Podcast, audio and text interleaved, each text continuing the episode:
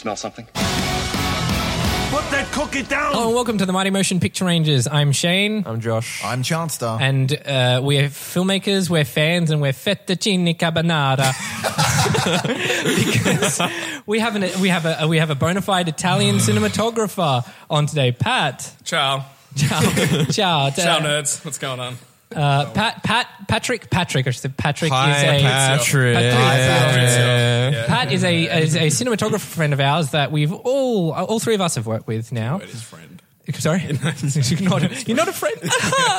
you only Hold worked. up. How is Josh? Oh, Josh worked on Monday Morning Musical. Got it. Yeah, like like work like work like work with. I got Pat Donuts. He we're best friends. Wait, what We're donuts? mates. I got When? Pat Donuts Why too. didn't I get these donuts? You, Because you weren't get those part of donuts. camera. You're on Fuck set. off. Yeah, actually no. Was this Sitting at on my donutless set? table. This was on I'm not- your This set. was on my set, and I Yeah. missed out on donuts I, on my I kept own wrong call donuts.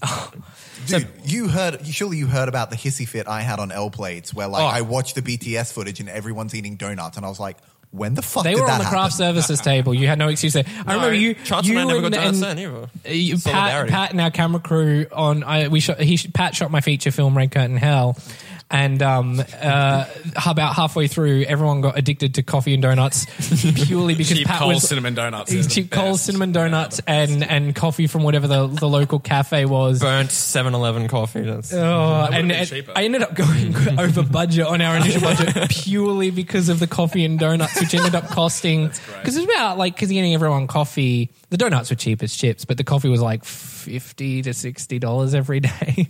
so it like actually inflated our budget past my estimates, It's good which for all was the fun. filmmakers out there, you know, get a coffee budget. Yeah. Because it's, uh, yeah. It's one of the most important things when budgeting Mm-hmm. a, a, a micro budget film, or even a major budget. Like uh, the the latest uh, Pirates of the Caribbean, it went three times over the budget purely because of coffee. Really? No, of course not. What the fuck? I was gonna say, I, say, I say we're joking, but I'm Fun literally facts. for the next one Do you planning drop that on, on. every podcast. I was, uh, on Yeah, I- I was on I don't know if that's a big deal for anyone. No, no. I was Stage behind Geoffrey Rush. we put him in his place in the first episode. oh, I've Yeah. noticed you've talked about have you it. have you have you watched it, Pat? Have you seen him? No, in- I haven't actually. Oh, seen you it. got to you got to do it. Anyone got Um, a pirated copy? That's the only way I watch it. But aren't only all way I copies of that movie pirate copies? No.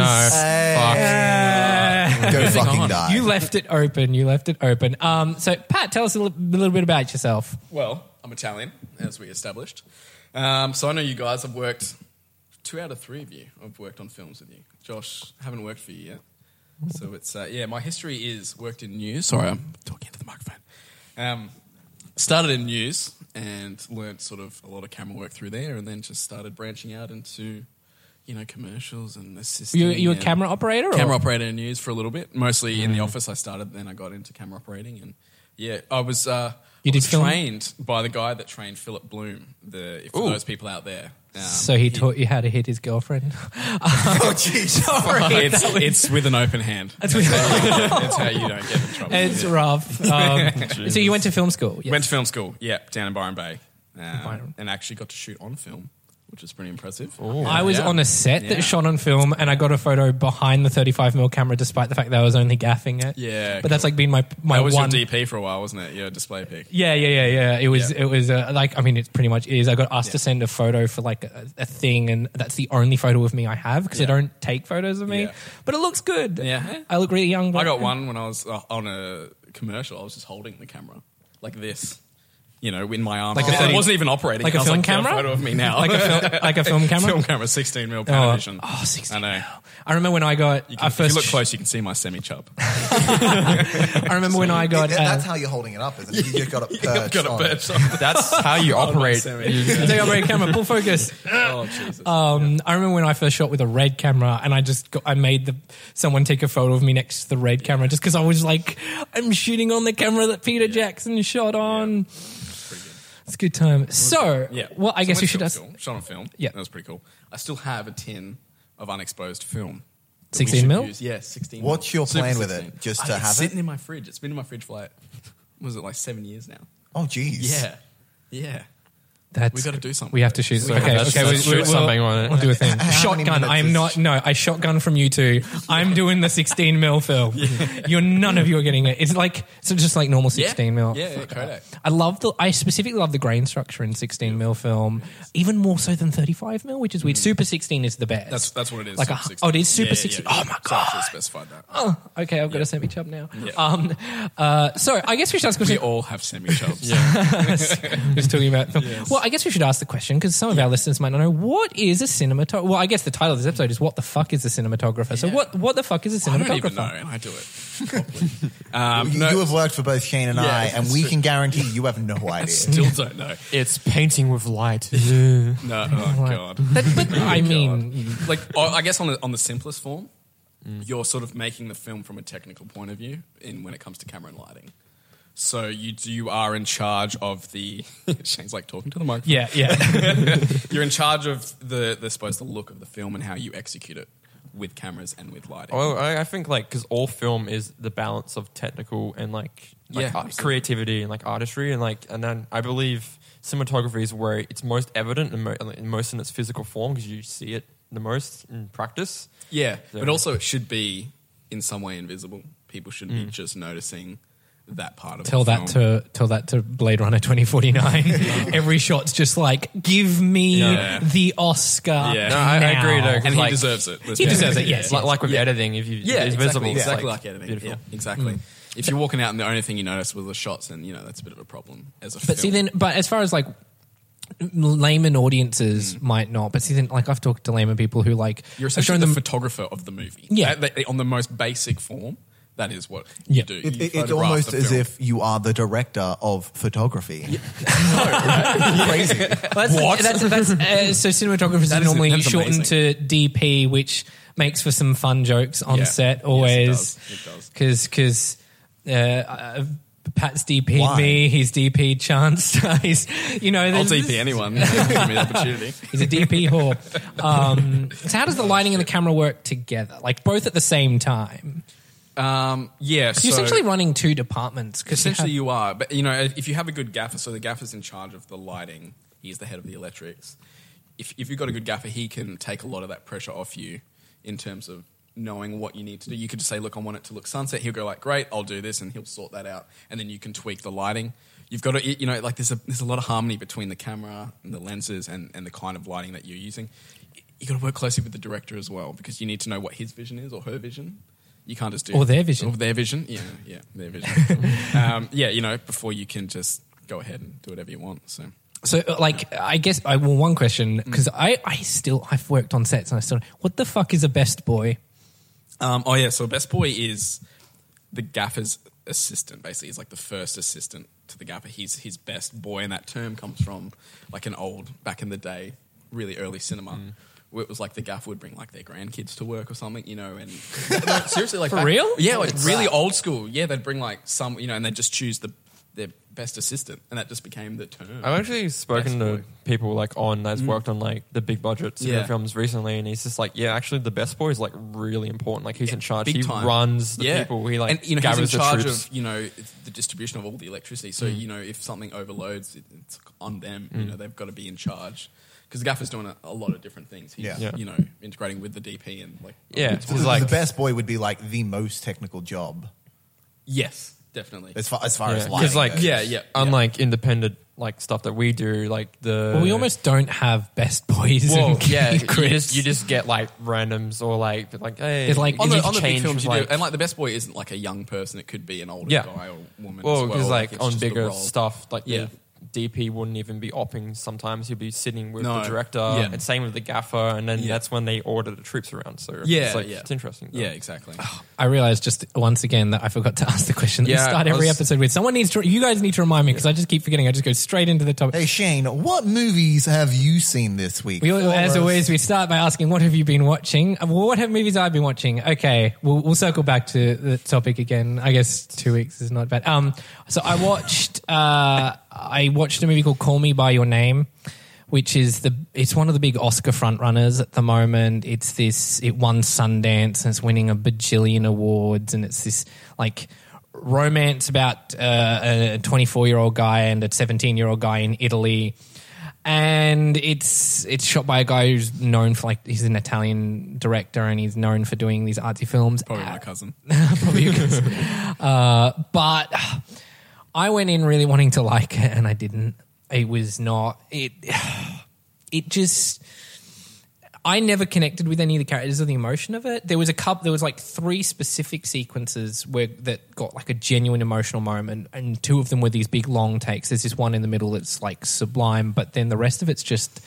I know it just felt like a whole lot of nothing, and I know I'm in the minority because everyone loves this movie to pieces. I just it, it didn't get me. There's a fun scene though in the middle of it.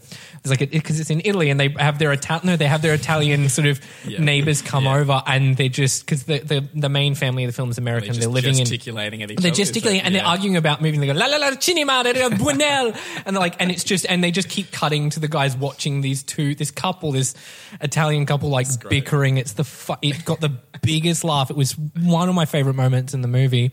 Um, and then I'm last just talking about what they want to eat for dinner. yeah was- no no no yeah, yeah. Like, hey, how you doing today? yeah. Opportunity. Fettuccine. Um, and then last night I saw a movie called Darkest Hour. Fuck, Is that it's an older one? Good. No, no, no. It's one of the new Oscar baiting ones. Okay.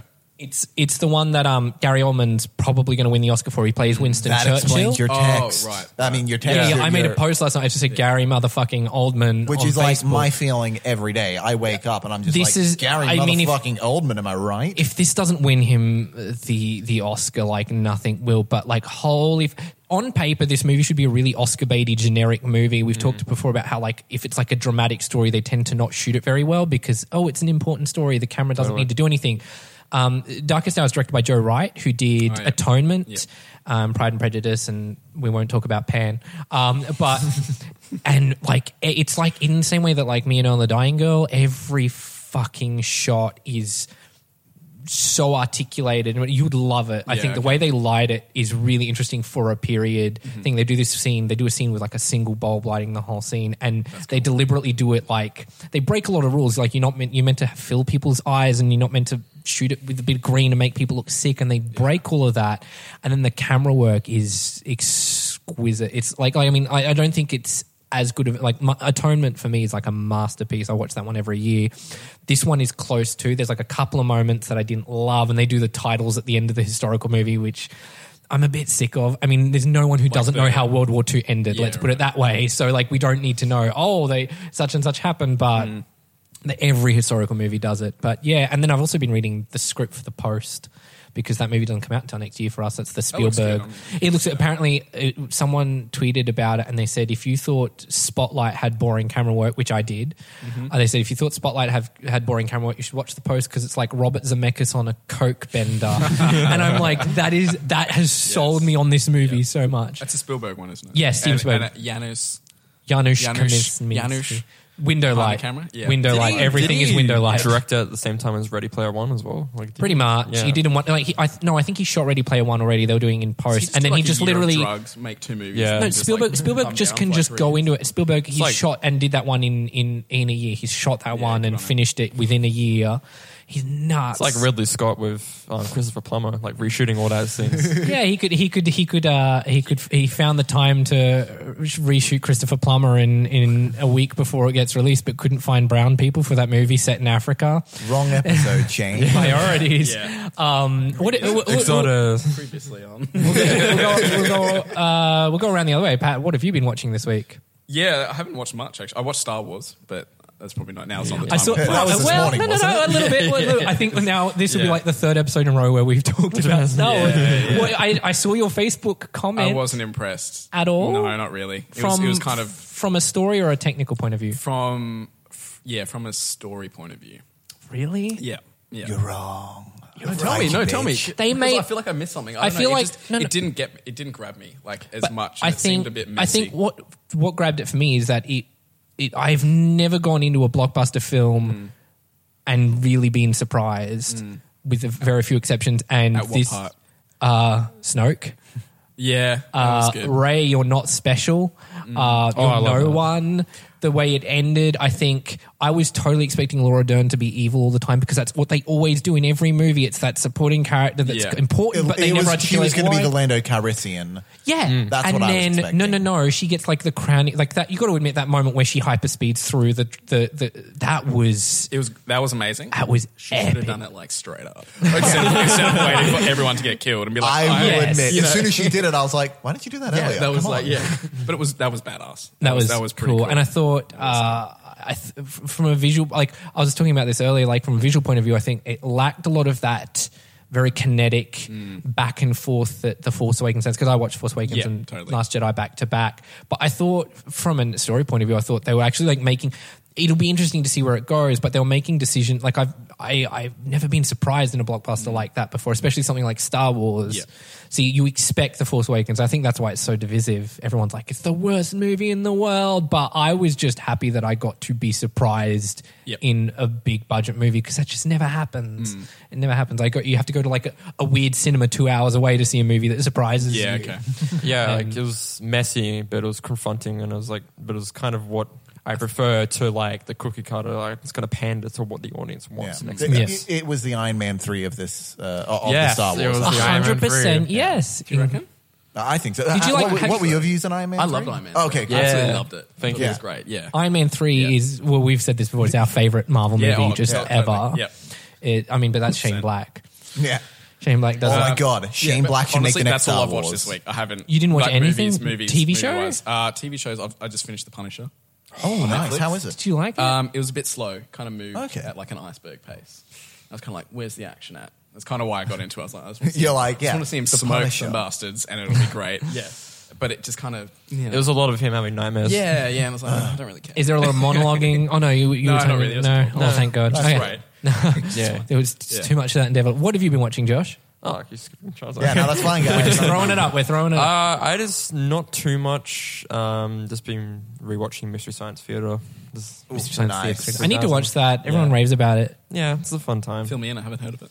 So it's basically like kind of like a comedy show. as Yeah, it's well, like, what's the story Don't of they it like exactly? comment? Don't They they, don't like really play? have a Give- give it to me story. in a They do have a story though, and that's the weirdest thing. Because when I first watched it, I was like, "Yeah, I'll just, I'll just watch this." no, but they're with people. trying in the, eighth- the eighth season to try to force a story, and then they abandoned it. Oh, okay. Isn't So- it like they watch other pop culture things and comment on it? They watch essentially? really bad movies, but it, the idea is that like this evil scientist has trapped this guy to watch bad movies and make him insane. And but he's got robot companions, and then they comment on the movie. So they actually play the movie, and then like they Just the whole movie, them or like yeah, yeah, yeah. So Yeah, they, they just silhouette silhouette them them. down the bottom. down the bottom, and they just do. It's basically just commentaries on movies, Yeah. but like really bad movies. So it's like, how did this get made? Almost. Uh, kind of, but they're watching the movie at the same time. It's like a, a time. Yeah, wow, comedy okay. commentary sort of thing. yeah. Oh wow. Very fun. Oh, yeah, yeah, and it's like a bunch of like a lot of miniatures and all that. So it's like very quirky and like, Oh, cool. fun. I've seen I've seen clips and stuff. It's on Netflix, isn't it? Yeah, that's the, new The that's new the one, new one. yeah, Yeah, yeah. The, the new one I haven't watched yet. Is it Felicia Day? Who's yeah. in it? Felicia Day and Patton Oswalt. And, Nice. Oh, Patton Oswalt. Yeah. Okay. Wow. That's good. Okay. What have you been watching, Chancellor? Um, so uh, surprise, surprise! I watched Bowfinger because a still great riding that film. high That's from a great film. from the Disaster Artist. I went Disaster Artist, Bowfinger. Ed Wood, and Bowfinger because like Bowfinger kind of structured how not how I want. It, it was the reason why I really wanted to make uh, movies. Uh, Bowfinger and just reading like all of Peter Jackson's old work, like uh, Bad Taste and stuff.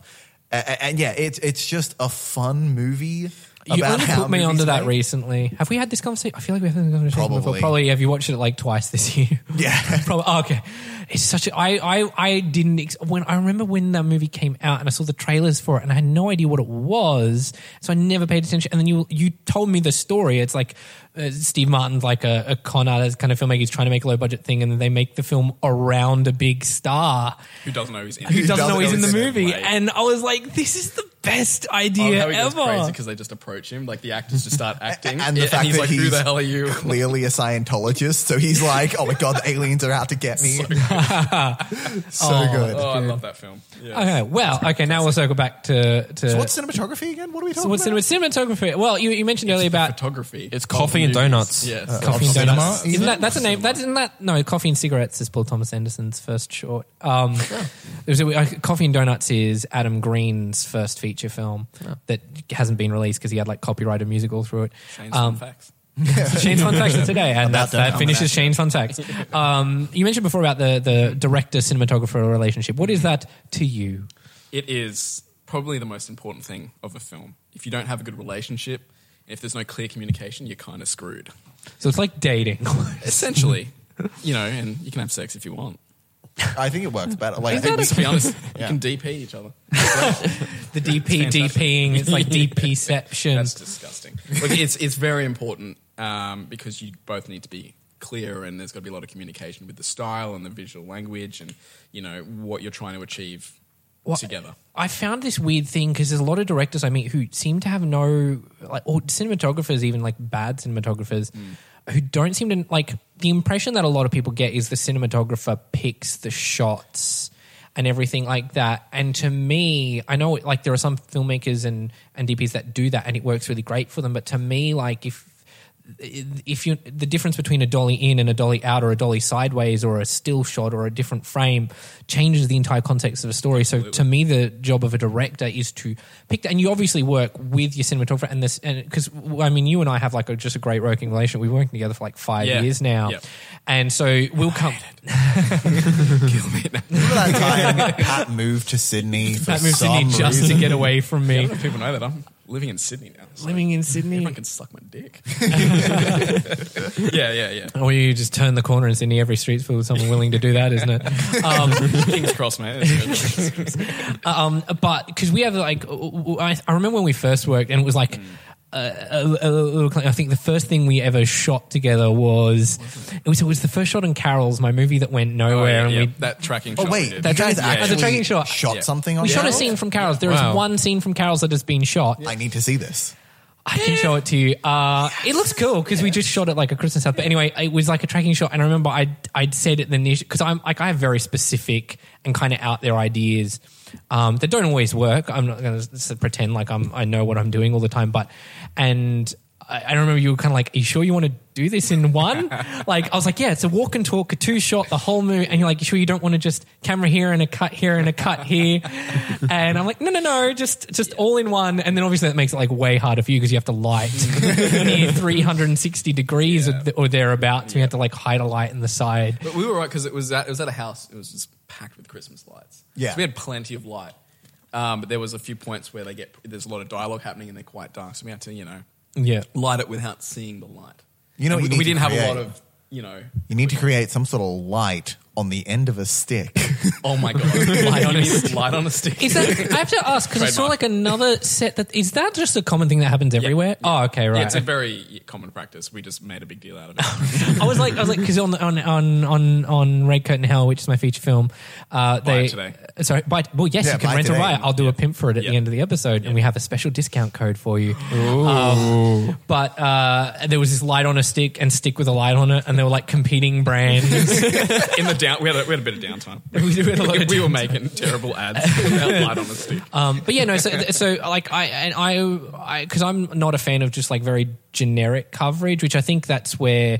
I mean, how how often uh, do you? Inco- you've worked with a couple of different directors Yeah. now. Yeah. What's your sort of preferred way of of going about it? And if you don't say me, you can leave right now. Shane, you're the best I've ever worked with. Um, Nah, thanks, man. That's yeah, fine. so- Chancellor, shut the fuck up.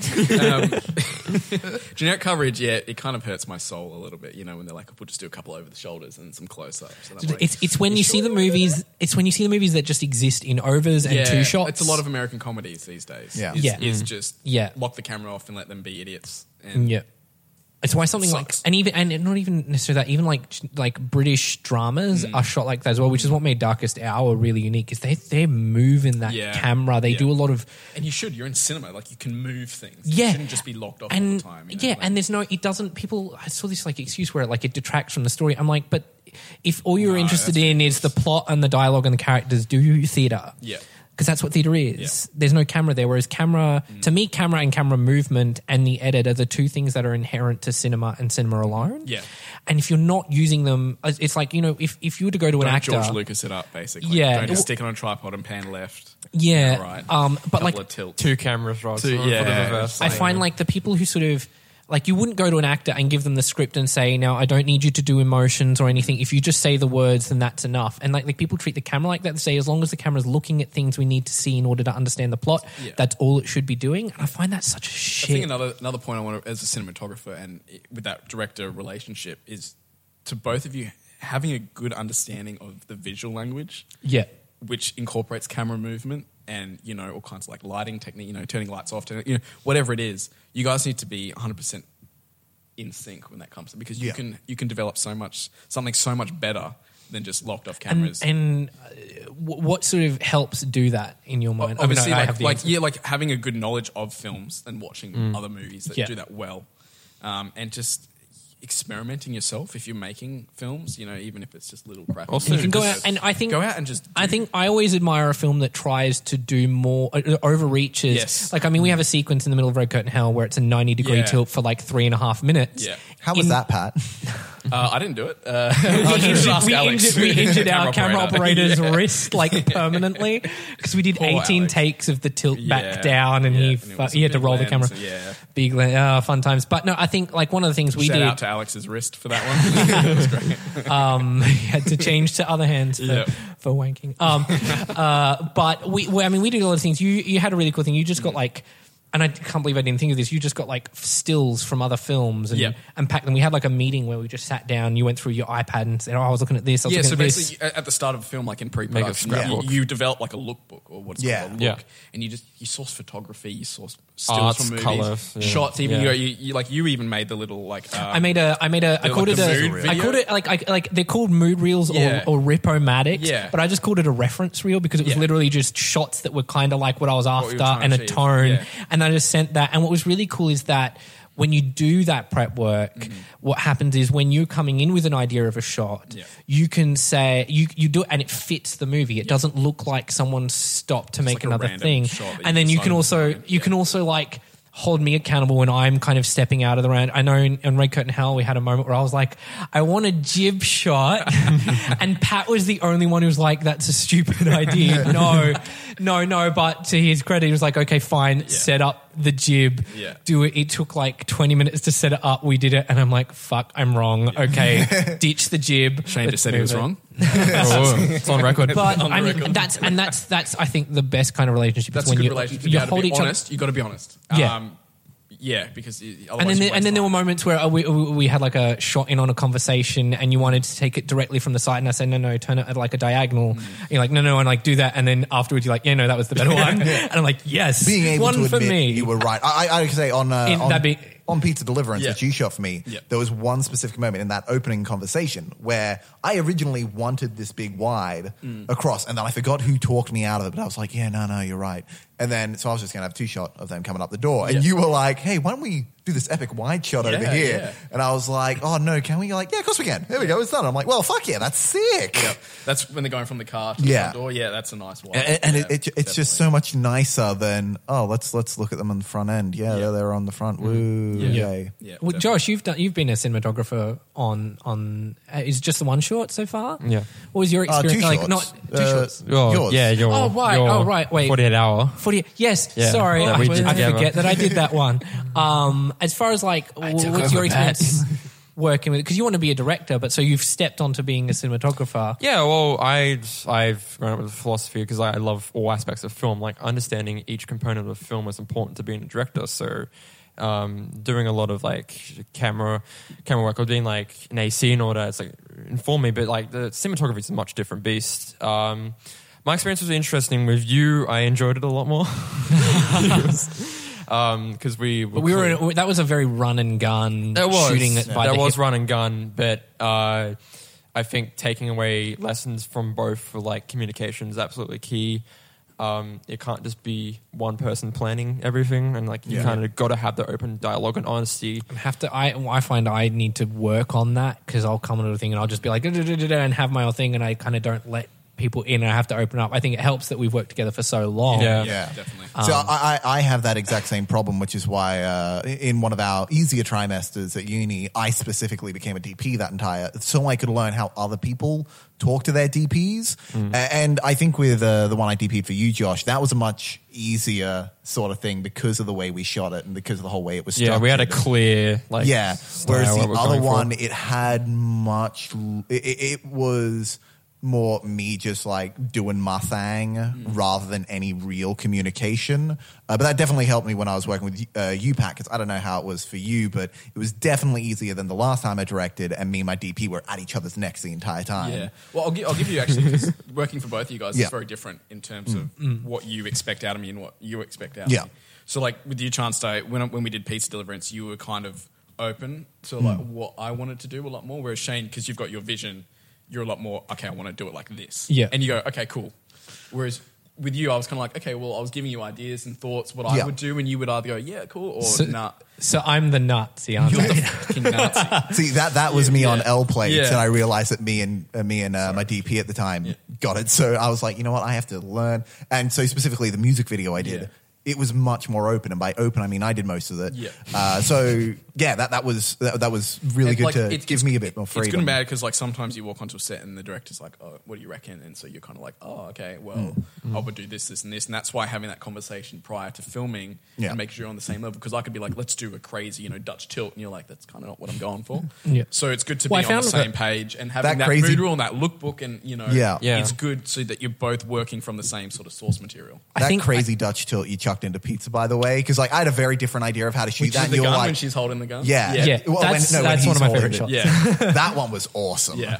Everything um, else was. I terrible. think Yeah, on, no. on, on our feature film, Shit that like even we'd been working together for a while, but on our feature film, we really because when you're doing when you're doing a short, there's only so much you have to shoot, and Absolutely. so but when we were doing a feature, there was just so much to do, and we ended up finding a really cool rhythm where I would because I reckon when I was like trying to explain like everything to you at once, and it mm-hmm. just didn't work, and then I and Story of my life. and you you well, well, you, you you you started this really good thing. You were like just block it out, Yeah. show me what the scene is. Well, let's talk about that. That's a good. That's a good that's a point good- to bring up for directors as well. Mm.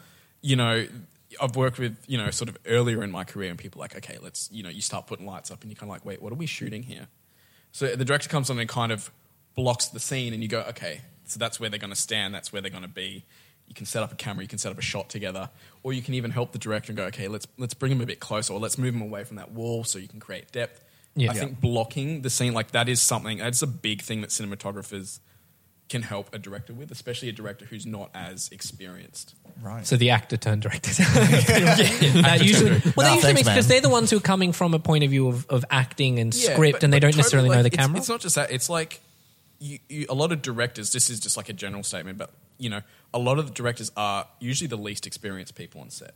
Yeah, in terms of it's the one job being- on a set that Yeah, doesn't yeah. have a, a, a- like a, a, a learning process, a Not ladder really. to if walk you've up. written something and someone's given you funding, you're the director and you've never done a movie before, you don't understand the process, the time it takes. So having you know a cinematographer to help you block scenes because that's a very important part mm. is you know it's essential. Yeah. it's very essential. I find, and what we would do, what I would do to prep it then is once we got, we got into that after like the first, Mm. But yeah, we got into third of, uh, yeah, Yeah, yeah, um, the first third of the first week, and then I got into a thing where I would go, what I would do at home before we go on a set is I would draw because I used to write like lines down the page and think of shots in that way, and it was just kind of a weird way, and it didn't help with communication. What I did was I started drawing top down maps. Yep. I'd draw the actor was here, the actor, and then I'd point to where the camera was, Mm. and so then I knew where it would be, and then I'd block the actors. I'd say, "This is what it is, and this is what I'm thinking for the camera," and you say, "I like that, I like that." If we move that to here and put that here, and then we Yeah. knew what we needed to light for each thing, and then Yeah. we got into a rhythm, and that's how we were able to do. We did uh, one scene, one day, which was seven and a half hours. We did 15 pages, Yeah. which is nuts. Smash that out. It was good, and I didn't even have a first AD on that day. Yeah, that was that was that was because we were just desperate to finish it on time. hooray low budget. It's awesome. Hooray that's that's when you really learn a lot. Yeah, When is you've when you, but that's where you, yeah. I you mean, know. that's how like you know, film noir is like seen as like this kind of height of Oh, I'd love to cinematography, and it literally came about because people didn't have the budget No. for lights, and so they just used shadows and stuff, and it just and it just makes some of the most innovative work. right. Oh yeah. right. So is it like good, good and bad cinematography? What's what? What's the difference? Yeah, it's it, See, for me, and this is something I've noticed you're really good at, Pat, because like uh, uh, when I do cinematography, I, I was worried that was going somewhere else. now you're shit, Pat, but me, Talking about bad cinematography. Yeah. specifically uh, when I do cinematography, I I am quite good at very stylistic stuff like harsh backlighting, sort of, sort of the, like noir stuff. Yeah.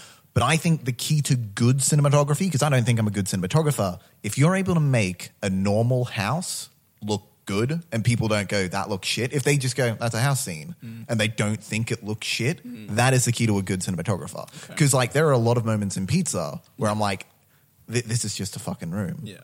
But it looks nice. You've created that depth, the, the, the light. Your lighting in layers as well. There's a lot Yeah. of background. Because because the default, what a lot of people do when it's just like a house, when it's like a talky movie, it's just like a drama or something. Bounce people off the roof. ba- like they just shoot it really I'm guilty of that when I was saying, you know, You it's the first thing you do when you're, you're learning. You just Bounce 2K off off the the roof. That's, I mean, that was most everything. roofs are white, so you don't get, and, and most walls and houses are like this gross cream Yeah. paint, and it Yeah. just just kills the color.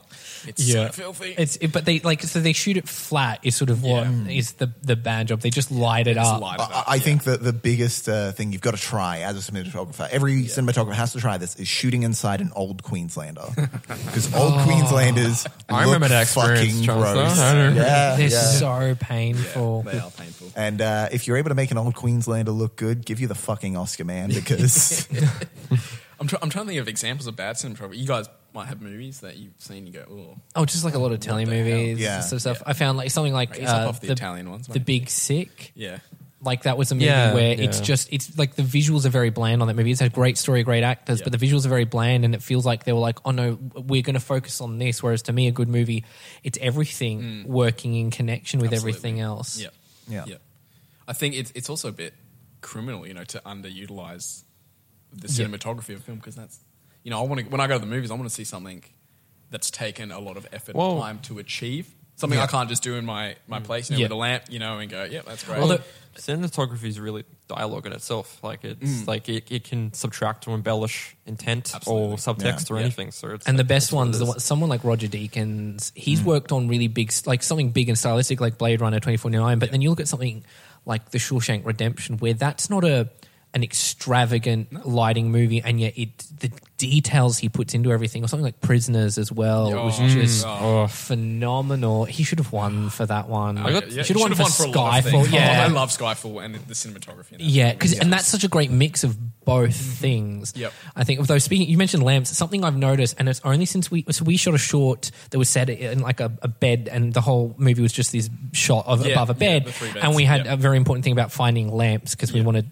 We needed practicals and then we'd stylize stuff around it. And ever since that movie, I've noticed that you watch any movie ever and every lamp in the house is turned on. Turn on, yeah. Yeah. Even the ones in the background. In That- Yeah. daytime, in the daytime, the lamps are Yep. switched on. And I'm saying this, any any listeners, I'm saying this now. You watch any movie. I said it to my mum, and now my mum cannot unsee Yeah, that lamps. every lamp is turned on in a movie. you've just And I think- officially ruined movie watching experience for Yes, thousands of people. everyone. like, why are the lamps on? Why are the I had this lamps idea 'cause on? I- what you do because then you can use it as a source and you Yeah. can motivate it with with bigger. and you can do things like on our film, we Yeah. stuck a pair of pink panties over the lamp, and it made it like it's you it know, and then we used a little. Dedo with some red filter Yeah. on the front, and it looked Which you, you, stole straight out of La La Land, by the way. still- it was hilarious. We, were li- we literally we watched La La Land like two days before we shot that We movie. need some panties on the light. the moment I saw that, I Yeah. was like, "Fucking La La Land!" It's already good though, didn't it? Yeah, no, yeah, it great. uh, well, I thought if you like doing, if you're going to become a cinematographer, because I've just bought like not to become a cinematographer, but I've bought lights because hiring them is a pain in the ass,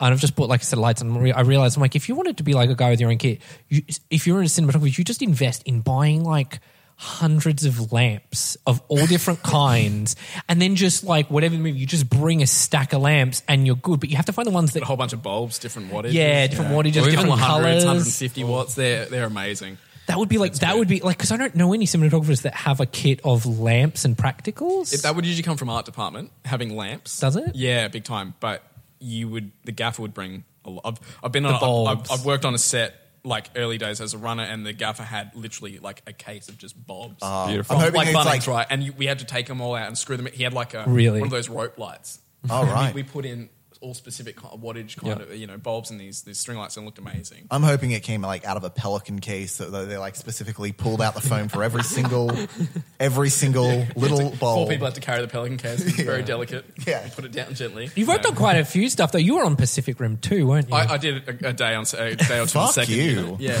uh, didn't mean anyone famous, but whatever. Yeah, yeah. Sorry. you Uh, didn't stand worked behind on- Geoffrey Rush. no, yeah. I didn't. No. You worked Even on Clint Pathetic. Eastwood's son wasn't there, so I was like, a bit disappointing. Clint, that's how he's known. Clint Eastwood's son. That's how famous he What's his actual name? Scott Eastwood. Scott. I was going to say no one knows. Do they? Oh, I was going to assume Eastwood.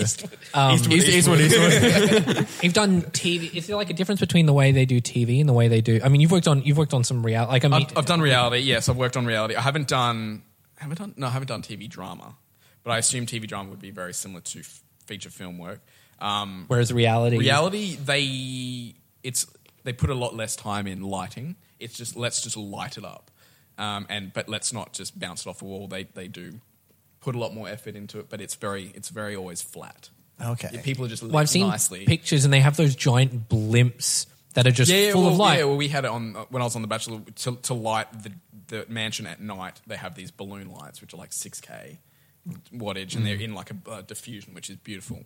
But they can do it nowadays where they, they only need a six, you know, one or two of those, and a, lot of the cameras they're shooting on, are, they're shooting at like two thousand ISO, Yeah. and it looks fucking great. You know what I mean? So they, they haven't really tried too hard to make it look great. It's just lit, and the cameras sort of do the rest because it's very shallow. Yeah. They, they shoot on quite long it's lenses. shallow so- in yeah. both. it's shallow and bokeh. content and you know, they form, put fairy lights everywhere, and that shit makes it look amazing. and it's Oh, yeah. emotionally Fairy very lights- shallow. oh, we did it in your film. Yeah, Yeah, we, put were like fairy lights, fairy lights fucking everywhere. and it looked fucking awesome. it's like the Bokeh, best man. Yeah, Whatever. bokeh's the shit. What's But, like a, uh, well, like a good cinematography? Because like a lot of people mm. think, oh, it's the one. You know, I, I, the one I kept hearing about was when Australia, the Baz Luhrmann movie came out, mm. and that's like that's the cinematography is amazing. I'm like, it's pretty, it is pretty. But it almost felt disconnected from. Some of it was really good, and then some of it felt really disconnected from the rest of the movie. I think when it's when it has a connection to the the world that's going on, I think that's when it really. It sells something when it's saying something. It's not just existing. I feel Yeah. like uh, Baz Luhrmann in particular, I think his style is too much for something like Australia, whereas Moulin Rouge or um, Oh, that's such a good Romeo plus Juliet, uh, those two, the cinematography suited that Hyper-realistic kind That of hyper-realistic yeah. kind of. It suited the world it was in. It was saying But something. uh, have you seen The Great Gatsby? Uh, no, that I haven't. Have you? Yeah. I quite enjoyed that. I, movie. Yeah. I- I fucking enjoyed it, loved it was, it was that one of the few movies they shot in 3D that I actually enjoyed. The watching 3D on it was Yeah. phenomenal. I, they did a thing like right at the beginning because I always thought, oh, if I ever got to do 3D, I wouldn't want to just have shots that are 3D. I said I'd want to like fuck with the movement of 3D in that space of depth. Yeah. And right at the opening of that movie, they have like you know that uh, that filigree, that sort of uh, f- uh, 20s. What do you call it? Art Deco, Art Deco style, Art yeah. Deco Yeah. filigree, Yeah. and then they it like accordions out, and then you dive through it to the green light. And uh, the second I watched that, I'm like, that's exactly what I wanted to do with 3D if I ever got to do it. But now it's kind of dying, isn't it? Yeah, no, I wouldn't Yeah. say it 3D. Have you ever Dead shot 3D? No, and I don't really have any interest to. Really? I, I don't. You- you- The project would have to be right for it. Yeah. You- you- I wouldn't shoot it just for the. something like Gravity or Yeah, yeah. yeah. Although you weren't a big fan of Gravity, I wasn't, but see, you saw it, you saw it at home, not in 3D. on a pirated version. On a- Oh, well, Oh, that makes sense. that- if you saw it in that's- theaters, isn't it? That's that's one of those movies where uh, it's like it's, It's like a Avatar theater too. I've only love- ever seen. Avatar on the cinema. Yeah, I'm worried because I'm worried if I watch it at home in 2D, It it's going to lose anything that got me, and then I'll realize that it's just a shitty Pocahontas Which is ripoff. getting Which my, is kind of what happened to Yeah. Yeah. Avatar. Yeah. People Yeah. watched it on DVD. well, it's Yeah. getting to my point about like when in my list I got Dunkirk on there, but like it's like, do I want to watch it again? Not on seventy millimeter. I know I did it. I watched. So I saw it. So you you actually Pat, Josh, and I went and saw it in seventy mil. Uh, This is Dunkirk, the Christopher Nolan movie, was phenomenal. And about a week later, I saw it on DCP, and there's such a tangible difference. Yeah, right. I didn't I didn't think there because there was a point before the Hateful Eight came out where I was like, I guess film versus digital is a is a good topic to talk about with cinematography. Yeah. Um, I was kind of in that mood in that frame of mind where I was like does it really make a difference now? Because yeah, the film, but you know, bad prints, bad projection. Digitally, you have you can replicate the film. It's going to be very consistent across all things. But then I saw the Hateful Eight on seventy mil, and I hadn't seen something on film in a very long time. and it's the roadshow version too. It's longer, and I think it's actually better story wise.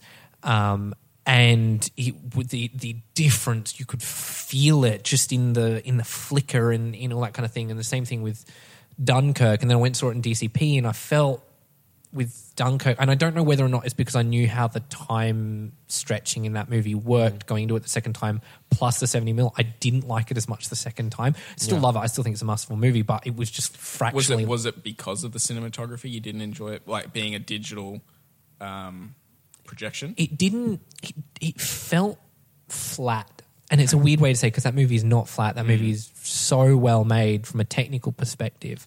It just, I don't know, it just felt, there was something about it. I don't know whether it's because it's a period piece mixed with film. If it was like a modern day movie, it might be a little different. I don't know if that is part of it. Like film, we associate with that older kind of feel. And I don't know. It's a weird, it's a weird discussion. What, what's your view on film versus digital? Oh, it's the it's the age old discussion at the moment. I think Age old is only like 20 years age, old. age old is like twenty years since digital's come around. Um, yeah, it's definitely one of those. I think digital has opened up a lot of avenues for, for filmmakers, especially I think younger it's de- it's filmmakers. democratized it big in a time, very time big way. democratized it. In terms of you know like the purists just wanting to shoot on film, I don't think film will die. Yeah. It's No. definitely a tool for your story more than anything. Yeah, it's for, Um, for whatever. If the story justifies Um, you shooting on it, Exactly, yeah. and I still shoot photography on film. I love shooting medium format film. 'cause we it's can just- it's stunning. Our audience can find you on Instagram. and they can, can they? find me on Instagram at patrick.coe. Um, that would be it. And yeah, I think film, if you were going to shoot on film, I think it's, it's a lot warmer. It's more, to, to me, this is really like deep. It kind of represents your memories. You know, you remember things, but it's not always perfect. It's why it worked, I think, very much in La La Land. It's a little bit fantasy. It's like you, you know your memories aren't always spot on, but you have this. You, it Well, feels real. I think it was really effective in Blue Valentine. Yeah, yeah. man. And like you look at La La Land, like you couldn't do that in digital. No, it just would- would- especially those- It had no soul. especially you know? those um those those scenes Oh, with the purple yeah. skyline, and that Yeah. was all in camera. They beautiful. didn't post process that. They didn't even use the chemical process. I know Christopher Nolan, Mm. no digital on like pretty much all of it except for when they made it into a DCP. He like color corrected in chemical That's cool. baths and That's all awesome. stuff. It's so I, good. I like that because it gives, like, when you shoot film, even just in photography, it teaches you a good discipline Mm. that you don't. I think digital, you lose a lot of that. If, Yeah. if you watch any Yeah. sort of modern TV show, it's just A lot of directors it's just- cut to all kinds. You know, Yeah. shot, shot, shot, shot, and you're like, they the shoot fuck? so much, and then also they leave Yeah. takes rolling. Shoot, I'm looking at you, Chanster. rolling Yeah. resets. Rolling resets. People like there's a discipline in knowing when to cut, and I don't do it. Like I would do resets in my stuff as well, and Yeah. I and I'm You like, can- yeah, you do, but yeah, oh, I know definitely. there's a way to do it. David Fincher's mastered digital. I I reckon. was, I was actually just about to say that. I love, you know, like the social network. Yeah. And, Yeah. you Oh, know, girl with beautiful. Dragon tattoo, go on girl, like that. This, his visual style is very, like, that is a It's nice just digital style. I think Paul Thomas Anderson had a thing where he said the thing is when digital is trying to be film, that's when it doesn't work. Yep. When digital is trying to be its own thing, Yep. then it becomes an exciting avenue. That's why I think uh, uh, Collateral Yep. by Michael Mann is such a Gorgeous. fascinating Yep. movie Yep. because it's such a dirty movie and it tells the story. The cinematography is part of the narrative. It's not just like oh we The grunge of LA and like the Yeah, bloody yeah. disgusting like Yeah. colors lines, like and, and yeah. it was this dark story. Yeah. Yeah, that's, that's, I loved the use of, they didn't even try to hide, like, the noise. Yeah. It was, like, Yeah. part of No, the, that's the it. But then world, they- you know what I I mean? think- It was Yeah. like, we're using street lights, I don't give a shit. Like, it's just, I think they overstepped though when you watch Miami Vice. Yeah, that's when they yeah, went yeah. wrong with it. Yeah. And so there is like a there is like a line where it kind of works. I that think did go very far. with filming on film, there was there's, there's a movie I saw a couple weeks ago called Beach Rats, Mm. which was this they shot on 16 mil. It looks gorgeous, Oh, and the the reason why they shot on it was the the director and her cinematographer. They were like. The thing is that these digital cameras let a lot of light in, and they wanted to stop that being a thing for the film because the film wasn't a Right. the, the, the visual language, and they really they used the the 16 mil in some of the best ways. Because like a movie like The Wrestler, which is shot in 16 mil, I don't know that the 16 mil added to the story in any way that I could tell. A lot of people loved it, and you know the director Darren Aronofsky was really into it. But I think something like Beach Rats it sold it really well. It was part of the story and the feel of it. I got a question for you guys as filmmakers. How Yeah. do you feel about aspect ratio changes? I love in it. Love it. Love, love, love, love it. Sorry, Oh, Jesus. I'm like Shane Yeah. just came. I'm- just came on the table. Dude. Oh, it got on my when arm. it's used story wise, Yeah. so like in Wes Yeah. Anderson's, Yeah. like, being- Well- Oh, yeah. tells like the time period. I really like. it. I'm I'm really keen on experimenting with using it in. I, I have this film set in a video store. I've pitched to. Mm-hmm. I think I've pitched Yeah. to all you guys at one point or another. That specifically is like this nostalgic cinema thing, and we would be fucking between every aspect ratio: four by three, 16 nine. uh, 235 Yeah. um, and using there's a filmmaker French Canadian filmmaker called Xavier Dolan who messes with aspect ratios for very good narrative reasons he has he did this movie called Mommy I was about which to say, is it's just a one by one one. where it's shot in one one aspect ratio, but not for the whole movie. It Oh. opens out for one specific part. I haven't seen the movie yet because it's a bit hard to get a hold of here um, in on Blu-ray. Yeah. And apparently it's really emotive. But he has another film called Tom at the Farm, where during this fight scene, I mean, they did it in Stranger Things as well, but this guy did it before. It's when it's, you're watching like a 16:9 image, and then the letterbox cre- it comes in. And in Stranger Things, it was really cool. They just like went, zo- it's like zoomed When down on her face when she's in when she goes into that place where it's like all water and black. Oh, yeah. and Yes, it's the yes, first time she yeah. did that to meet yeah. the monster, Yeah. and it was f- superb. I love the way they're using aspect ratio on Netflix stuff. Yeah. Um, but uh, Tom of the Farm does it during this like this fight scene where two main characters are, like trying to murder each other, and it really just pulls you in to the narrative. I love it, and I really want to experiment with it. I think aspect ratio is as much of a creative choice, and people don't treat it like that, which annoys the shit out of me. See, I've I've seen some uh, specifically short films where they play with aspect ratio, but there's no real motivation for it story wise. It's like just 'cause some they want to. Yeah, it's like hey, we're doing Yeah. it. Hey, we did it again. I thought something like, uh, have you seen a ghost story? I know you've seen a ghost story, Josh. You should watch it because it's like heard of that one. every shot is just like a fucking painting. Yeah, right. Um, and gorgeous. it's Rooney Mara and Casey Affleck, Nice. and Oh, it's yeah, done. yeah, and they've shot it in like a four by three. Yeah. and yet it. It, it, they've rounded the edges so it looks like a almost like a Polaroid or like a little cool. photograph, Oh, and it's cool. really, yeah, if you're thinking really about good. memories and like things Yeah, like and it's all like about memory Yeah. and and and time, and so it it just Plays tells the story. It's such an extraordinary and it's little the way movie. the camera moves slowly. yeah. Oh, and there's like there's like a so there's like a seven minute unbroken take of Rooney Mara eating, a, pie. It's I am really, in. I am so in. It's really good. It's a slow. It's Yeah. not a. It's Eating not a plot pie? heavy Fuck movie, yeah. so don't go into it thinking that. That's right. But it's it's visually it's a pretty astounding movie. Do you, do you have any tips or advice for people who might want to become cinematographers? Um, yes, just the first thing I would do, and this is what I've been I've been doing for years, is just take photos, become a photographer, because a lot of what you learn in photography can be used in because cinematography is just an extension of that. You're adding movement to your images. Mm. Yeah. And, and like the, when I was younger, like you know, as a teenager, I developed a passion for photography, which led to, you know, enjoying films and wanting to become a cinematographer. Shoot, just shoot anything. I mean, you know, video it. Don't shoot things. Go out and like just film whatever, make movies. And the the best thing I did was I got a job at a news station, and was taught how to use cameras and basically frame and light with nothing. Because essentially, at the end of the day, when you don't have lights, you've got to make something look good. That's what like most people are kind of working with next to nothing. Yeah, I like. that's it. Like most people are working with next. I mean, you, you hear the story like like Roger Deakins on Skyfall, and he wants to like explode a house, so he just has this wall of lights that's like the size of a warehouse, glowing orange. the, the burning, orange yeah, the burning- burning mansion, that stuff. Yeah, it's it's gorgeous. I, I wouldn't even know how to like like when you have the ability to do that. Like what the f- like when you I- have that's money. that's my that's like because I haven't you know obviously been exposed to that kind of level of budget. To be able to be like, oh yeah, why don't I just build a wall of lights and A it can massive become, ring light it from can be- Blade and Runner. We'll just we'll put them on dimmers so it can look like Yeah. it's you know the flames and. Yeah, Just, I'd love to get to that. That's my Oh, goal. that's- get to that we'll- level. and be we'll like, get there, you know we'll get what? there, Yeah, we'll we get will there, get there. we'll get there. you know, we I was thinking, I was watching watching Last Jedi, and I'm like, okay, we're gonna fucking make a Star Wars movie because there's gonna be one a year until we're dead, Yeah. and then and then it'll keep going. So we're gonna we'll, we'll make a fucking Star Wars. it's movie. like episode twenty one. yeah, We'll be- we'll be yeah. right. Well, yeah, I think Rian about- Johnson and, and the DP of Star Yeah, Wars was the DP they from did Brick. like so- yeah, so- they did f- no budget stuff together. I like that's why I really cool. The behind the scenes stuff is really cool because he was a fan. He played with the toys, and him and his cinematographer who worked on like no budget stuff, and then they're making a Star Wars movie.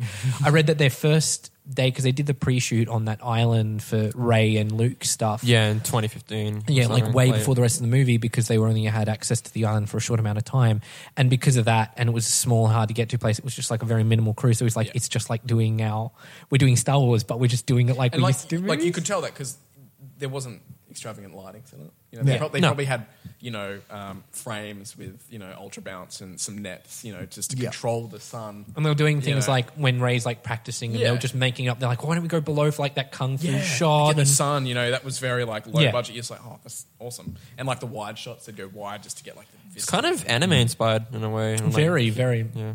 What was that one? Anime. Anime. inspired. Anime, inspired, yeah, yeah. definitely, definitely. Uh, so, uh, any more t- tips? I guess Uh, lighting wise, Yeah, see, lighting was something that I struggled with for a while. It's it's one of the things that I had to I still actively struggle with it. search to learn, you know, and, and you know, even on reality, kind of taking um, tips from the gaffers and just watching what they do. Getting on set's probably the best thing you can do. If you if you want to do this seriously, get on any set. It doesn't matter. Yeah. If you're shooting reality television or drama or commercials, it, you will learn just by being there and observing what other people do. You know, I didn't I didn't realize what a, a snoot was for ages. You know, to control What is a light. snoot? Yeah, So man, basically, we all you- know what a snoot is. Snoot is so basically you, you, you use uh, usually like black wrap, which is like black foil, and it can heat up, and you just you wrap it around a light source, Yeah. and it creates like a pool of light. Because usually, if you have a lamp or a redhead, you know, for example, you get a redhead, you have barn doors, the light goes everywhere, it just lights up the entire room. But if Yeah. you just want to light the table, you wrap it in black wrap, or you'll have a lamp and you'll wrap it in what's called washing, which is just black material to cut the light from from spilling onto the walls behind your actors. That was like like changed my whole world of like. We used it. We used quite a bit of black wrap. We should, Yeah. you and I shot a musical. Yeah, yeah, yeah. It had some stylized Yeah, moment, and it was like black wrap on everything. wrap Yeah, you just like get it best on. Just we had to to, we had to make like a fake spotlight, and we did it with black wrap. Yeah, and ultimately, as a cinematographer, your your end game is controlling the light, and and and using the black wrap is the best thing. And we did it on on pizza deliverance. We were at a house, and I wanted to. We used the actual lights in the house. We just Yeah. wrapped. Some Right. black That's right, Blue tacked it to the yeah, roof yeah. and just made it, and it looked great. You had little pools of light in the kitchen that Yeah. weren't, and because they were built into the house, they were different color balance to the lights we were using, so that didn't spill onto the actors, and it made the background you know just like a slightly warmer color than what. Yeah, and it, was it great, gave a know? little bit of Yeah. like a dynamic look Yeah. because And it was that- just a little bit of difference. And as a, and like as a low budget filmmaker, those things can make your stuff look a million dollars, and it Yeah. costs nothing. Lighting, Yeah. lighting, lighting is such a. That was the one thing where because when I was doing shooting a lot of my own stuff when I was beginning, and it sucked. I'd do the thing. I'd Mm-hmm. light it really flat, and then working with you, I'm like, oh no, and do stuff, make it. Yeah. Make you got because you got to. You're taking a 2D image and you're making it look it deep. Edging, that's a good, that's a good technique. Oh, yeah. Gotta love edging Love your edging. DP. Edging and DP. Edge, edge yeah, that again, that was something I got taught um, by. I was lighting a uh, just an interview at news, and someone's like, "Why are you lighting?" I'm like, "There's already enough light coming from the front." Put that light behind him, and then all of a sudden, that's it was like, "Wow, she was edging." I read, I saw on. And I was like, holy there's a crap, movie called that's- Winter's Bone, Jennifer Lawrence Yeah. one, and I listened to the commentary, and it's the director and the DP, Hmm. and he's like, you know, the, the trick to any good cinematography is good hair lighting. yeah, Oh, that is literally all I do. That's Chance's technique. yeah, So it's I'm just like, I hey, got- can you get some light in the back of the hair, please? Come on. I got good advice from Gaff. He's like, make the woman look beautiful, and you'll get the next gig. like seriously, make her look great because Well, guys, see- you don't need to make them look good. You know, they just need to look rugged and, and whatever. Oh, It doesn't what, take what's much. that Woody Allen film? The one with Colin Firth and uh, Emma Stone? Magic in the Magic Moonlight. Magic in the Moonlight. That was the first time I ever noticed that the guy, it's like, Yeah, he is hit him with a really light normal. or, you know, and then whatever. she's like soft and beautiful. But and that's I was what, like, that oh, comes from the geez. classical world, though. I don't like. Yeah. I still I want to shoot something where we shoot not just the women, but I, I, it'd be interesting to see like put it- was it cheesecloth over It's the like lens? stockings or whatever. They, Stockings the- over the the- lens they put to just make it look like Vaseline or something on it, you know, Yeah. to give it that soft. That was Yeah. the Neon Demon, the DP. Yeah. She like got Vaseline from like her hair. She just Yeah. like Yeah. rubbed it on. Really? The It was, lens. it was yeah. just grease from I her need to see That's that what- one. Yeah. It's like yeah, because if you watch like the original Great Gatsby, like the one with Robert Redford, Yeah. Robert Redford, Yeah, yeah. yeah, Yeah. Redford, the shots of the girls are just stunning, and it's and they do like nice zooms, and it's it's just like sparkling, you know what I mean? And the Yeah. Guy just like they put him, they put a side light, they're like, yep, it's good enough. Yeah, put fucking 2K on him. 2K Boom. bang, let's I go. think, I Alright, think the great. art of a close up is something that we're kind of losing because it's seen as like this very function. It's like get to it comes from television, older television, newer. Oh, don't use close-ups unless you fucking need to. Yeah, There's, there is no right? need to cut That's the into a Fincher face. technique, Uh, yeah. yeah, Yeah. It- but not that's even, the not lazy even that. old It comes shit from coverage it comes kind of from thing. Hitchcock. Watch Vertigo. When he uses close-ups, he uses close-ups for a reason, or even like for a new one, the War of the Planet of the Apes, and Yeah. even the, the, the last one. But Matt Reeves knows when to use a fucking and and oh, I'll, the I'll darkest. I'll, I'll quote David Fincher because he, he I saw him in a video. yeah. He goes, "I never use a close up because when you use a close up, you're telling the audience that this is important." Yeah. and he goes, "I only use a close up when it's when he needs to." Yeah. Yeah. he's never like in someone's face unless it is like. Was a that the same dialogue. video where it like blocked through the scene from like Seven, where it's just like, Oh, I'm not. like sure, I'm not it was sure- like, no, I think I saw it on the social network on the. yeah, it was like this guy's in power, and that's Yeah. why he's he's framed like in a single, and it's like a two shot sort of Uh, Every like frame these- of painting, I believe, Yeah, that one. That's Yeah. a good one. Yeah, yeah. That's You got to watch. series. That's another reason, Darkest Hour, because it's Yeah. like it's. I mean, it's a one man show. It's it's Gary Oldman chewing Yeah. up all the scenery, but they use distance and close up. Like the way they use, they do close ups on him is like it's. I reckon you'd love that movie. Yeah, Not- I'm you might gonna- not I'm like the gonna watch story, it. but Yeah, yeah. visually, it's Yeah. probably one of my favorite movies I got, of a, the I got a year. question for you guys. Seeing as you've all directed things, what's how important is it for you to have a cinematographer that you can rely on, or for uh-huh. someone you can, or to have a cinematographer that understands what he's doing? you I- know? I- I- so basically, talk me up. Go for it. I've literally no, no, and I'm being I'm being dead honest here. I've like I'm trying to get a feature up and running. I'm like, if I can't get Pat, I won't do Yeah. it. Yeah. Yeah.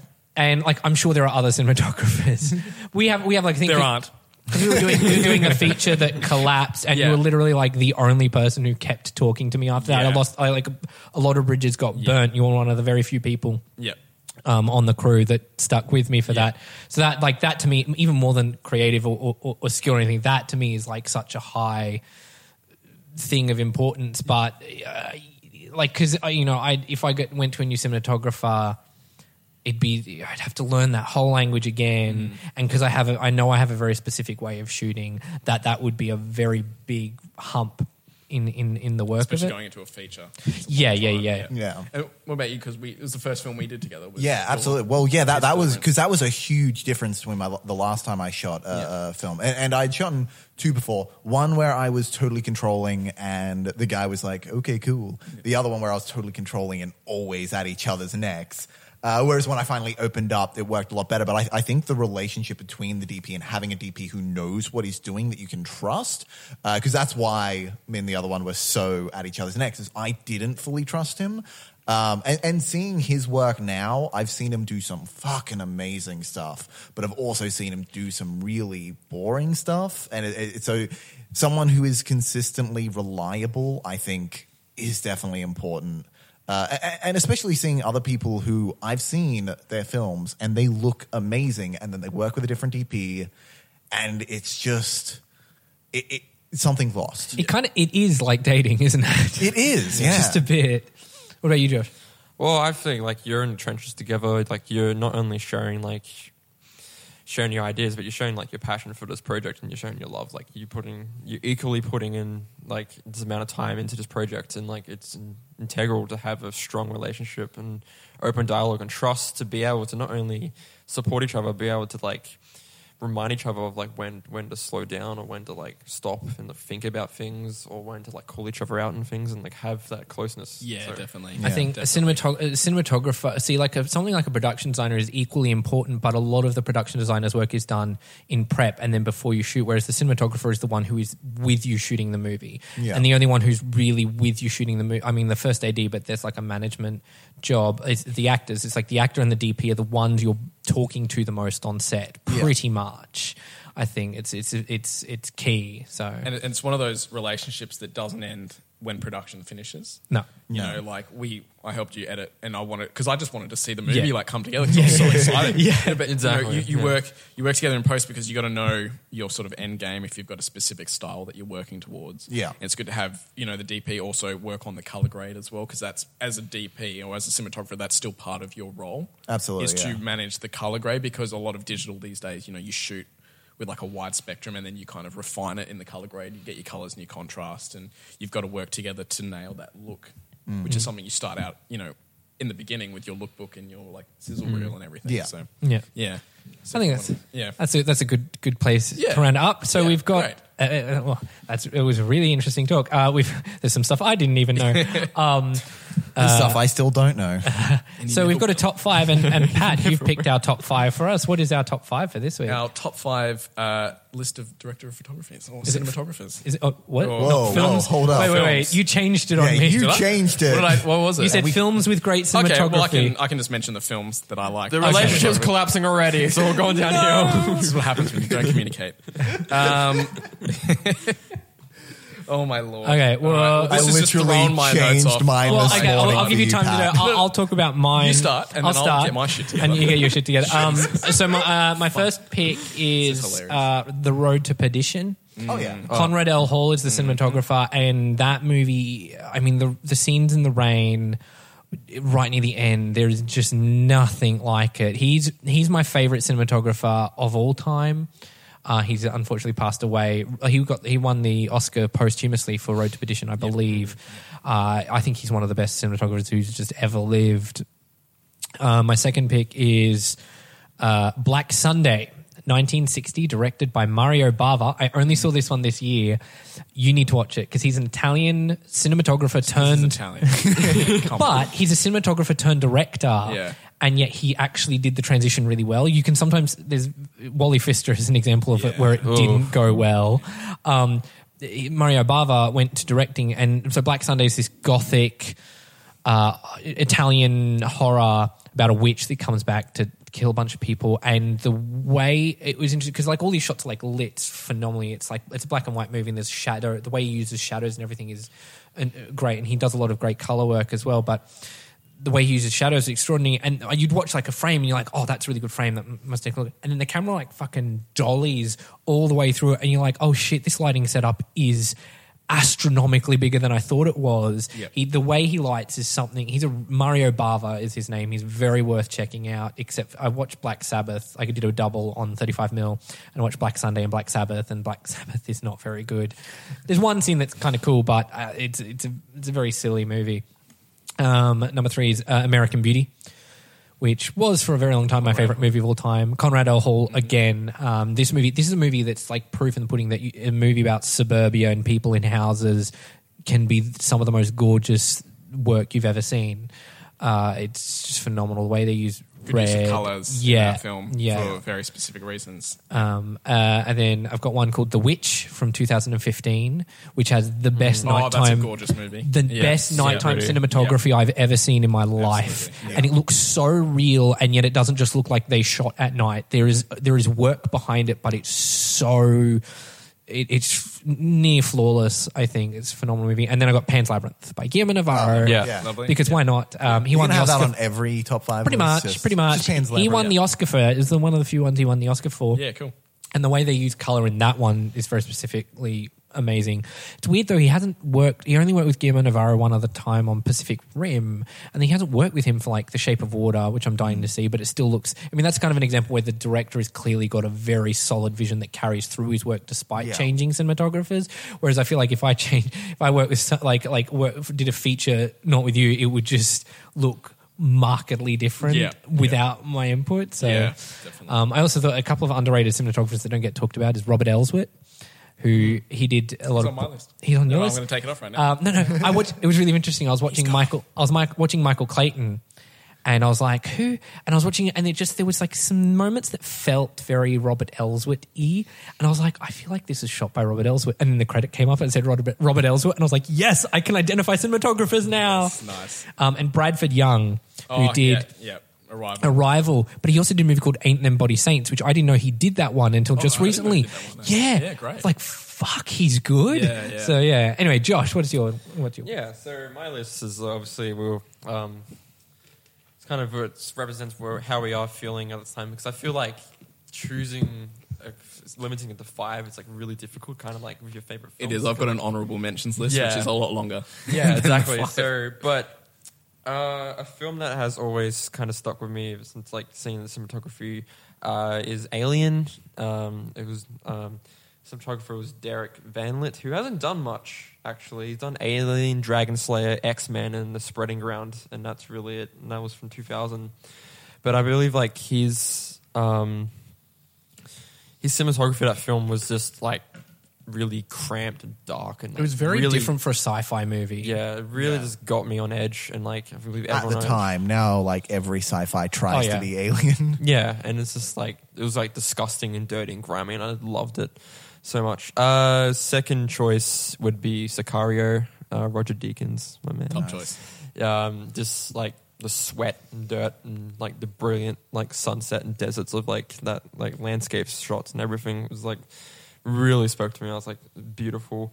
Um, my next pick would be her. My like Spike Jonze directed that one. Yeah, uh, Hoyte van Hoytema, who is also Hoyta. Hoytama. It's Uh, not Japanese or anything. So. yeah, Is he like he's like European? yeah, he's, yeah. Is he Swedish or something? yeah, and like I reckon like that film was like gorgeous and like Her was beautiful. It like was really well shot. delicate Yeah, and like just framing that sense of loneliness Mm-hmm. like oh it spoke to me and he also is the other uh, he also did dunkirk which is also on my pick because like Cool. i think we can all attest to Oh, just yeah. how brilliant that film is like and how cinematography of that film really like was beautiful like oh man Yeah. and final pick would be collateral Yeah. Oh, wow, there you yeah, go. good choice. Collateral, Cool. 'cause it's- oh, I love the like we said before, like just the dirtiness, griminess, like just the I don't give Felt a raw. fuck. It felt very the raw. rawness, actually, yeah. Yeah. And if it, I hate throwing that word around, but I hate that's throwing, how it I hate felt. raw and Yeah. gritty, which Yeah. you use Oh, together, but God. that actually perfectly describes that movie Yeah. for Mm. once. yeah, So you chancer. Cool. So um, I'm going to start with my uh, with, with my honorable mentions. Uh, Don't be that guy. Yeah, I'm gonna be that guy. Fuck you. So, because one of uh, the things that I think that is imperative for making a really great musical is the cinematography, um, and i I would have filled up the whole list with just musicals if I did that. So I'm going to leave them in the honorable mentions, specifically West Side Story. Yep. Oh, that's great. Fucking hate, Yeah, right? yep. Um, Singing in the Rain. Uh, and Oh, Okay. yes. That is just. Yeah. I love that. That's the and best Cabaret, movie musical. because Cabaret, I'm just yes. so I gay. haven't, haven't actually seen Cabaret. Oh my god, No. it's fun. Gonna It's admit that. such a good movie. podcast. you're making everyone wet now, Chancellor. Yeah, oh, I know, I know. Um, my other two are Lawrence of Arabia because I felt like that was too much. I of an still haven't obvious seen that choice. because I want to. I Yeah, need to sit out 222 minutes to- of my just, life. just, just to you watch. do it on Christmas. You've got time. Yeah. Uh, and uh, Who Frames Roger Rabbit, Cool. which I don't know what it is about. I think it's like the the neo noir style mixed with the cartoon. Yeah, yeah. I think it's just like from a technical standpoint, impressive and Yeah. awesome. For my top five itself, I've got a few ties because they're so similar. So. And this obviously shows like the sort of cin- cinematographer I am. I'm surprised I don't have Blade Runner 2049 on here, but uh, both John Wick and Atomic Blonde, both of those Okay. just for their their Like like shot by the same person. Probably not. I, Okay, I didn't you actually research. First Yeah. John Okay, Wick you've or done- second John Wick? Yeah. Uh, I still haven't seen the second one. Is it is it I still think as it's good? a lot less inventive with the cinematography and lighting. I Because yeah, the the first one specifically like those nightclub scenes, Yeah, that would be- with, Oh, yes. which is the same with Atomic Blonde. Um, uh, Kong Skull Island, which I have Love it. issues with, but Larry Fong none with that the one. cinematography. Yeah. The, that holy shit! It was like every shot they were like, "How do we make King Kong look more awesome?" And then they fucking do. Well, I, It's I just sick. think like that's Jordan Vogt Roberts, Yeah, like sure. just having his style because he comes like video game But stuff. Larry, he loves Larry video games Fong's and everything, very. so- That's his shtick. Is that kind of awesome, rad look. Even Yeah. on shitty movies like uh, Sucker. He did Sucker Punch, didn't he? Uh, Uh, yes. But Larry yeah, I'm Fong. not Yeah. surprised they're done by the same the apoc- person. apocalyptic now, like like bloody references from Yeah. Kong. Is this, Yep. Uh, next one now. is La La Land. I'm surprised Yeah. you, you, you guys Sandgren? didn't. Sandgren? Linus Sandgren. Sandgren, yeah. Yeah. And oh, he did. He's uh, did really good work on the Battle, Battle of the Sexes. Was They a shot. great They, film. they, Oh, it's set That's sixteen. Why did I not put that? that movie It's on no, there? uh, no, no, they shot They- 35, yeah, but yeah. it's set in the 70s and it looks like it was made Yes, in the so good. 70s. That movie I was missed that movie. I crazy haven't good. seen it. Yeah, So it was good. actually fantastic. Yeah, I'm Yeah. surprised that's not on my list. I forgot about that movie. Not Sorry, as if guys. it wouldn't be, but it was actually you know, a lot better than what I thought it would be. I thought it'd be good, but I loved it. I loved For, for, Yeah. for for what it is, they Yeah. didn't have to do that. No, no, exactly. and they did, and it was Yeah. amazing. Yeah. Uh, so my fourth choice is The Third Man, Yeah. which, as far as cinematography goes in noir films, Yeah. I think The Third that set the, the bar yeah, for that's at the bar. It was oh, just Did you watch that in film school? Because I they watched made it us. in your film school. I That's Yeah. right. I was just I sitting saw in that on one movie of your like classes. three times in film school. They kept there's like that and Fight Club, and I, I d- like I get all the influences and Australian cinematographer too. Fun fact. Oh, really? Um, yeah, yeah, yeah. He won the Oscar for it. I think. I don't like that movie. I don't. Which admit- movie was The that? Third Man. Oh, yep, yep. I fell in love with it in your film class. Oh, there you go. wow. Um, and the last one, which is a double double tie, which I've already brought up today, both Moulin Rouge and Romeo plus Juliet, because Right.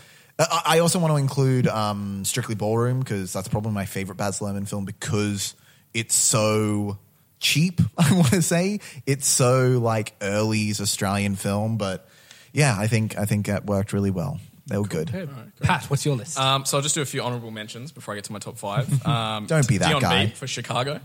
Oh, yeah, yes, it's great. We Yeah. stole so much Yeah. from Chicago for Did. Red Curtain Hell. Like all of these frames, Absolutely. and I put them. I did a thing. I put them side by side, Yeah. and we're like, oh shit, we just did all of it.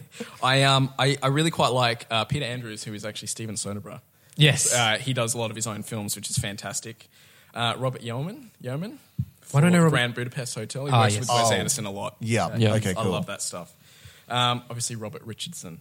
Oh, You know, all why the a lot of did I mention Scorsese him? movies, Tarantino films. He loves his really hot highlights in all of his. And he just He's- just smack you know two K on the table. You know, Yeah. overexposed. I don't give a shit. Yeah, it's just like it's awesome. Um, Larry Fong for Super Eight. Oh, yes. I love that film, Yes. and I love the look of that film. It's just gorgeous. Um, so my top five. Uh, number five would be Anthony Dodd Mantle for Slumdog Millionaire, and Okay, yeah. specifically Yes. him because he was a very early adap- uh, adopter of digital technology. Yeah. very early shitty digital technology. Twenty eight days later, he did with Danny Boyle as well. Oh, Yeah. right. Okay, is- yeah. is an example of Is he? that. He's he's Australian, isn't No, he? he's British. British. Yep. Okay. My cinematography teacher knew him for some Oh, reason. get out. yeah. No, not That's even kidding. awesome. That's freaking awesome. And he Uh, was like good friends with Dion Beebe as well. yeah, okay. I've met Dion Beebe's brother. Oh, wow. Who camera operates a lot on his films. Ah, Yes, I've got. Dion Beebe on Instagram. That's about it. Good for you. Have you talked to him yet? Slide into the DMs. Um, number four was Hoyte for her. Yeah. Um, Yeah. And I really did enjoy Dunkirk. I thought that was a master of cinematography Yeah. achievements. Um, number three is Bill Pope for Scott Pilgrim vs. Yes. I Yes. fucking love that Fucking film. Yeah. Um, and I think I think he's done a lot of great work. Uh, recently, he did the Jungle Book, the new Jungle Book, with a lot of Okay, Did he do Oh, that? yeah, yeah, Wow. yeah. Didn't he do what movie did I find out he did? And it was such a bizarre. I was like, what the fuck? It was something really weird. Because he, he did that, and he did. Uh, he shot the show Cosmos, which I'm a huge fan of. Oh, right. Okay, he yeah, was one of the Did he? big- Yeah, and he also directed a couple of totally see that. episodes, um, Yeah. which I think is awesome because I love that show. Um, so what was that? Number three. Number. No, I'm up to number three. Number three is a uh, number two. Sorry, is a gentleman named Ron Fricke who did a film called Baraka, and most recently Samsara. Have you heard of these? Oh, yes. Yeah, yeah, yeah, yeah. So essentially, they're not they're not technically narrative films. They're like a documentary style, but he shoots uh, nature and cities. And he just goes and they've traveled the world and they shoot on like digital um, on um, IMAX, sorry, and seventy mil film. Oh, wow. And they do these insane time lapse photography. They do like just beautiful. It's I don't know. I can't describe it. It's so damn good. Like go out and watch it. It's so. Oh, it's beautiful. And then obviously my number one pick is Roger Deakins. Yeah. Oh, Yeah. That, that was Oh, 100%. And Yes. Sicario and Blade Runner. And everything that that guy's touched is just gold. I love it. He's really Yeah. good. Well, That's my top I- five. that's our top Did I do five? I lost count. Well, I, Not think, I, Oscar think you did. I think you did five. I can't seem to find Yeah, the, the not movie. Oscar worthy. I hope he Yeah. never wins. Yeah, no. Doesn't deserve it. Yeah, he totally does. Well, I think that wraps up our very uh, interesting episode. Thank you for coming Thank on, you. Pat. Uh, you can find us at Instagram and Facebook and Twitter at Picture Range. Uh, on Facebook, we're Motion Picture Rangers. You can email us at motionpicturerangers at gmail.com. If you have any questions, we might do a Q&A episode if we get enough questions or something. Uh, you can find me on Twitter at Shane M underscore Anderson. You can find me at that Sundance Kid, all caps. Uh, you can find me on Twitter at Chanster, but I don't check my Twitter, so find me at Instagram at the Chanster. And are you on? Oh, you, You can you can only find me on Instagram. I don't tweet. Yeah, but are you on Twitter? At patrick.coe. C O E. Okay. C-O-E. Patrick Elko, you were on the middle names. Um, and it's a very special thing, uh, this the, I guess this episode is proudly brought to you by Red Curtain Hell. Hey. Yes, yes. Uh, the feature film Pat shot, Pat cinematographed, I direct, You wrote and directed, wrote and directed. directed. I was Uh, in it. He Chancellor was in it. Uh, it is available on demand now. It's on Vimeo on demand. You can find it at vimeo.com slash on demand slash red curtain hell. And for our listeners, we have a very special, if you use the promo code picture rangers, just all one word in caps, you get 20% off. You can rent it or buy it. The rental is available for four, like you rent it and it's available for 48 hours. We've got some cool behind, behind we've got a behind the scenes documentary, a blooper reel, and there's a director's commentary coming soon. I just have to upload it. Uh, Are the special features available on the rental as well? Yes, you rent it and they're just available everywhere. And um, so yeah, have check it, check that out. We'll put the links in in the show notes. And I think that's it. Thank you for coming on, Pat. Anyways, thanks for having me. Uh, thank you guys great. for listening, and we'll see you again next week. Bye, guys. Bye.